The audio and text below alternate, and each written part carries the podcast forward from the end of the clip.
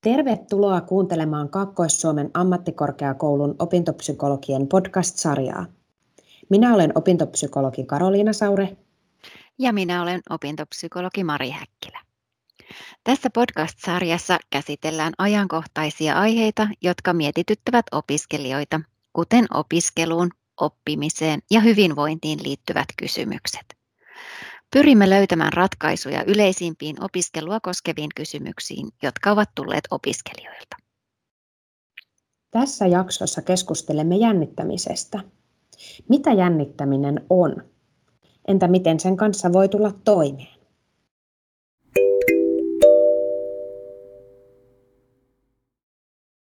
Mari, miksi me ihmiset jännitämme? No, me jännitämme, koska me olemme ihmisiä ja jännittäminen on aivan yhtä normaali tunne kuin muutkin tunteet, kuten vaikka ilo, suru ja viha. Ja jännittäminen kertoo meille, että jokin asia on meille tärkeä, sillä aivan turhan päivästä asiaa me ei jännitetä. Kun jännitystä on sopiva määrä, niin se auttaa meitä valmistautumaan meille itselle tärkeään asiaan. Eli jännityksestä on siis hyötyä, kuten kaikista meidän tunteistamme, kunhan sitä jännitystä vaan on sopivasti. No, kuinka yleistä jännittäminen on? No, jännittäminen on hyvin yleistä. Eli jokainen meistä jännittää joskus. Ja korkeakouluopiskelijoilla jännittäminen on yleistä esiintymistilanteissa ja osalla jännittäminen aiheuttaa sitten ihan sellaista haittaa, joka saattaa estää opintojen etenemisen. Mutta jännittämistä on kyllä ihan kaikissa ikä- ja ammattiryhmissä. Niin tietysti, kerta se on normaali tunne ihmiselle. Mutta mielenkiintoista on siis se, että ymmärrän, että myös ammatikseen esiintyvät kokevat tätä samaa tunnetta. Miltä jännitys sitten tuntuu kehossa? No jännityksen tuntemukset on ihan yksilöllisiä, eli me jokainen jännitetään eri tavalla. Ja fyysisiä tuntemuksia voi olla esimerkiksi sydämen sykkeen kiihtyminen tai huimaus, tiheä hengitys, hikoilu, punastuminen, käsien ja jalkojen tärinä tai äänen värinä. Suu voi tuntua kuivalta jännitettäessä. Sitten voi olla pahoinvointia ja muita vatsaoireita ja sitten voi olla ihan tihentynyttä virtsaamisen tai ulostamisen tarvetta. Hmm, kuulostaa tutuilta. Myös omassa elämässä olen, olen kyllä tuntenut tällaisia fyysisiä tuntemuksia.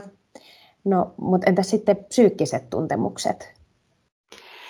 Psyykkisiä tuntemuksia voi olla sitten erilainen ahdistuneisuus ja keskittymiskyky ja muisti voi olla heikentynyt jännittämistilanteissa ja sitten voi olla semmoinen halu paeta tilanteesta. Välillä voi tulla semmoisia katastrofiajatuksia, että ajattelee, että kaikki nyt menee ihan, ihan pieleen. Sitten voi olla erilaisia pelkoja, voi pelätä, että mitä muut ajattelee tai, tai epäonnistumisen pelko voi tulla tai pelkää sitä, että muiden huomio kohdistuu vain minuun itseen e-, eikä muualle. Ja, ja sitten on hyvin tyypillistä, kun jännittää, niin tulee syyllisyysajatuksia ja häpeää myös.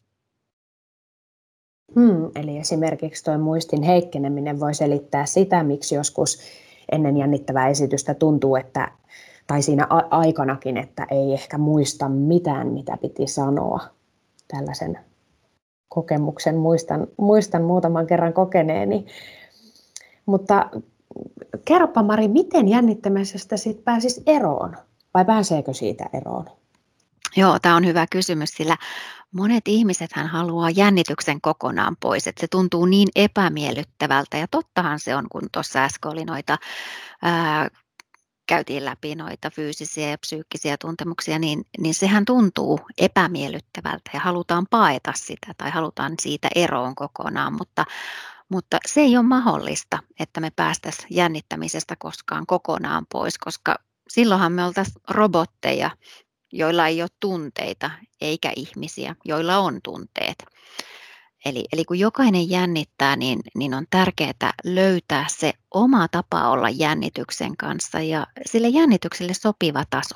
Semmoinen taso, missä voi kuitenkin säilyttää sen oman toimintakyvyn.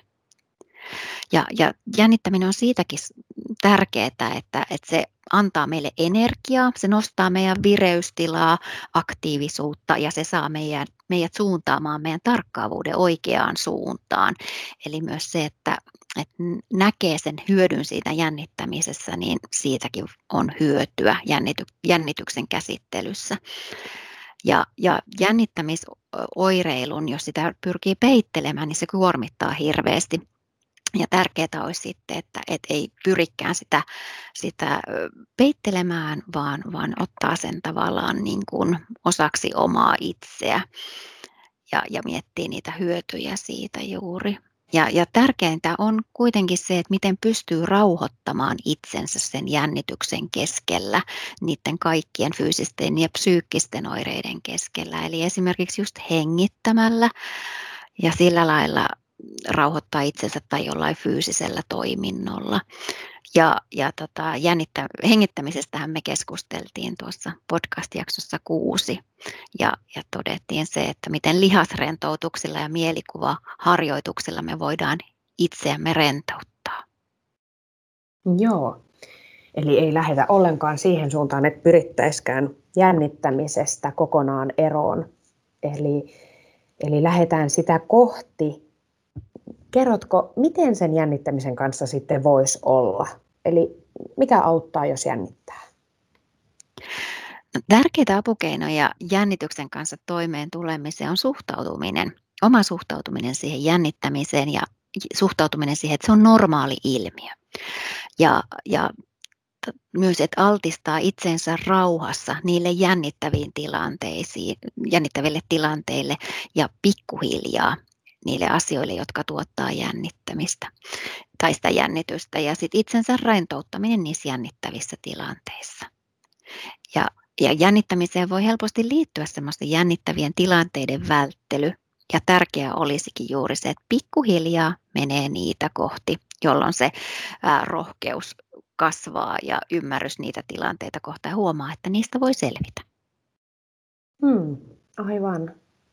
Ja sosiaalisten taitojen ja toisaalta esiintymistaitojen harjoittelu lisää varmuutta niissä tilanteissa ja sitä kauttahan se on, on myös avuksi jännittämisen vähentämisessä.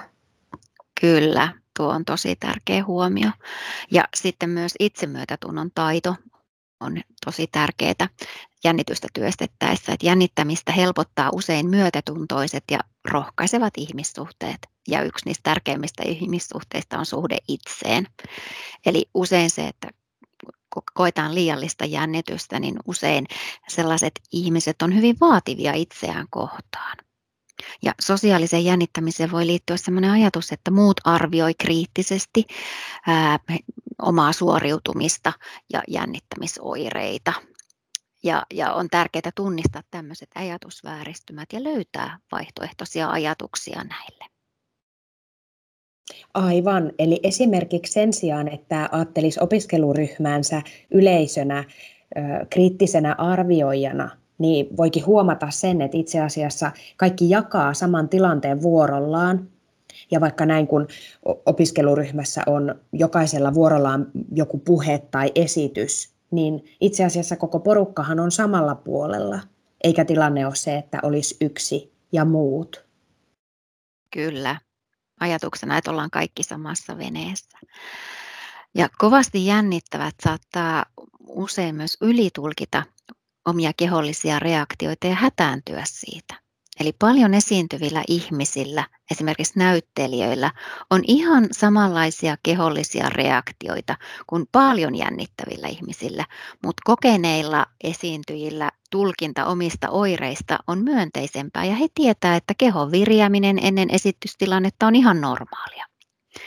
Ja kokemattomilla sen sijaan sitten jännityksestä aiheutuva kehon virjäminen aiheuttaa huolta ja kokemuksen siitä, että nyt on joku uhka päällä, mikä taas edelleen lisää sitä jännitystä.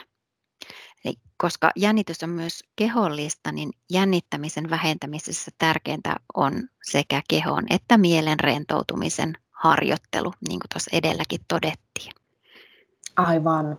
Ja kerropa vielä, että miten, miten tämä ihan käytännössä tapahtuu?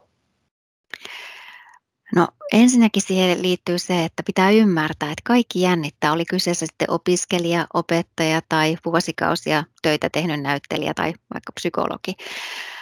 Toiseksi on tärkeää tutkia, että mikä tilanteessa jännittää, pilkkoa se osiin ja tehdä siitä sitten toimintasuunnitelma. Et esimerkiksi jos uusi työhaastattelutilanne jännittää, niin mikä siinä sitä jännitystä aiheuttaa?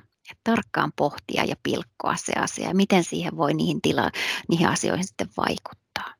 Siitä on tärkeää myös tutkailla omia elämäntapoja. Eli jotkin elämäntavat lisää niitä jännitysoireita, kuten esimerkiksi liiallinen kofeiinin nauttiminen tai stressaava elämäntapa tai päihteiden käyttö tai vähäinen uni. Ja, ja sitten myös se hyvä fyysinen kunto ja omasta terveydestä huolehtiminen vähentää jännitysoireita, eli niistä kannattaa kyllä pitää huolta. Eli, eli itse asiassa tässä voisi ajatella jotenkin tämmöisen kolmen kolmen kohdan yhteenvedon, että ensinnäkin se ymmärrys siihen jännittämiseen normaalina ilmiönä ja sen niiden omien tulkintojen tarkastelun ja sitten tämmöisten peruselämäntapojen kunnossa olemisen huolehtimisen ja sitten se, että kykenee opettelee rentouttamaan kehoa ja mieltä. Kyllä, juuri niin. Joo. No vielä haluan pari tämmöistä ihan tilannetta opiskelijaelämästä ottaa tähän tarkasteluun. että esimerkiksi tenttijännitys on, voisiko sanoa, aika yleistä korkeakouluopiskelijoilla. Mitäs jos on kauhea tenttijännitys, miten siitä selviäisi? Joo, sä oot ihan oikeassa, että se on tosi yleistä, koska tentit on aika tärkeitä opiskelijalle, niin on normaalia, että niitä jännitetään. Ja siihen kannattaa äh, lähteä valmistautumaan. Eli lukee tent, huolehtiin, huolehtii siitä, että se oma osaaminen on kunnossa ja, ja olemalla ihan ajoissa paikalla. Ja jos tenttitilanteessa tuntuu, että, että kaikki tieto häviää päästä, ää, niin, niin pyrkii rauhoittaa kehonsa ja oman mielensä, esimerkiksi hengittämällä, ottamalla muutama minuutin aikaa ja, ja tota, rauhoittavalla sisäisellä puheella puhua itselleen lempeästi ja itsemyötätuntoisesti, että mä teen sen, minkä mä osaan tässä tentissä. Muuta mä en voi. Eli tämä on vain yksi tentti. Voin uusia sen, jos se ei mene läpi ja, ja sillä lailla pyrkii rauhoittaa itsensä, jolloin, jolloin se tieto sitten ää, tavallaan niin kuin putkahtaa sieltä aivoista käyttöön, eli ei olla niin lukossa, että me ei saata sitä meidän osaamista sieltä esille.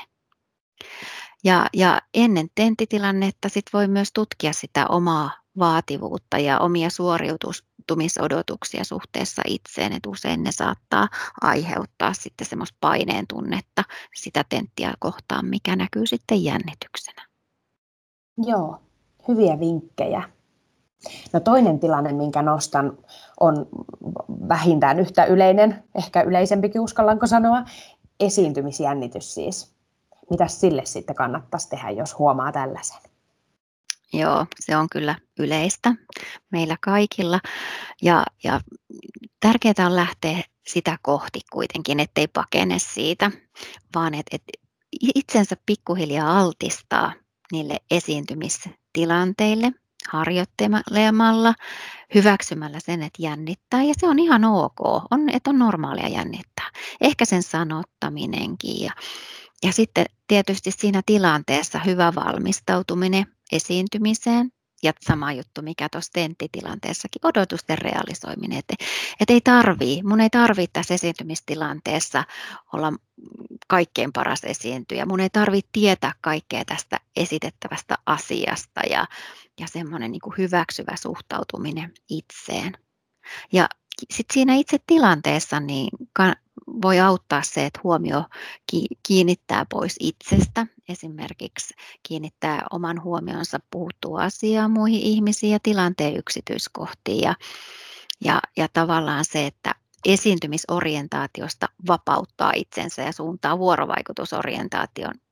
Ja tällä mä tarkoitan sitä, että sen sijaan, että että tosiaan pitäisi esiintyä tietyllä tavalla ja hallita kaikki asiat, luoda hyvä vaikutelma, mitä kaikkea oma mieli tuottaakaan, niin voikin ajatella, että hei, nyt mun tärkeintä tässä te- on saada viesti perille ja, ja mä rakennan tätä tilannetta yhdessä vuorovaikutuksessa yleisön kanssa, enkä mä ole tästä kokonaan yksin vastuussa. Toi on tosi helpottava ajatus. No minkälaisissa tilanteissa sä Mari jännität? Monissa ja erilaisissa. Kyllä mä tunnistan, että mä jännitän varmaan lähes päivittäin erilaisia tilanteita töissä ja vapaa-ajalla ja harrastuksissa. Ja, ja jännittäminen liittyy yhtä lailla mukaviin tilanteisiin ja innostumiseen kuin sitten taas semmoisiin vähemmän mukaviin tilanteisiin. Että mä huomaan, että mun syke kohoaa ja vatsan pohjassa nipistelee ja kädet hikoo. Että vaikka kun mä odotan jotain innoissani jotain tilannetta, niin näinhän pääsee käymään. Ja nykyisin mä osaan tulkita sen kuitenkin semmoiseksi tietynlaiseksi virjäämiseksi ja tiedän, että se on osa mua, eikä sitä tarvitse säikähtää. Että et se on ehkä helpottanut mua kohtaamaan tätä omaa jännitystäni. No mitä sä silloin sitten teet, kun huomaat, että jännität? Mä hengitän. Mä pyrin rauhoittamaan oman mielen ja kehon ja, ja hengittämällä se onnistuu. Et muutenkin mä ajattelen, että jos mitään muuta ei voi tehdä, niin aina voi hengittää. Että se hengittäminen syvään rauhoittaa kehon ja mielen. Ja on tosiaan yksi niistä ainoista keinoista, joilla me voidaan rauhoittaa meidän autonomista hermostoamme. Ja sitten mä saatan myös kehollisesti yrittää rauhoittua sillä lailla, että mä teen vaikka, vaikka jotain aktiivista, pomppaan muutaman kerran kyykky ylös tai punnerran tai jotakin muuten, miten mä saan sen valtavan vireystilan, mikä mulla on päällä, niin vähän rauhoittumaan. Ja, ja sitten mä tutkin uteliaana sitä, että mikä mua jännittää ja miksi juuri nyt. Onko mun odotukset sen asian suhteen kunnossa, kasaanko mä itselleni liikaa paineita, mitä mä voin asialle tehdä, voinko mä esimerkiksi valmistautua johonkin esitykseen paremmin tai toisella tapaa. Ja sitten ihan siinä itse tilanteessa mä keskityn siihen jännittämiseen ja pyrin puhumaan itselleni kauniisti ja tsempaten. Kiva kuulla, että sulla on, sulla on ihan samoja keinoja käytössä, mitä suosittelet myös muille.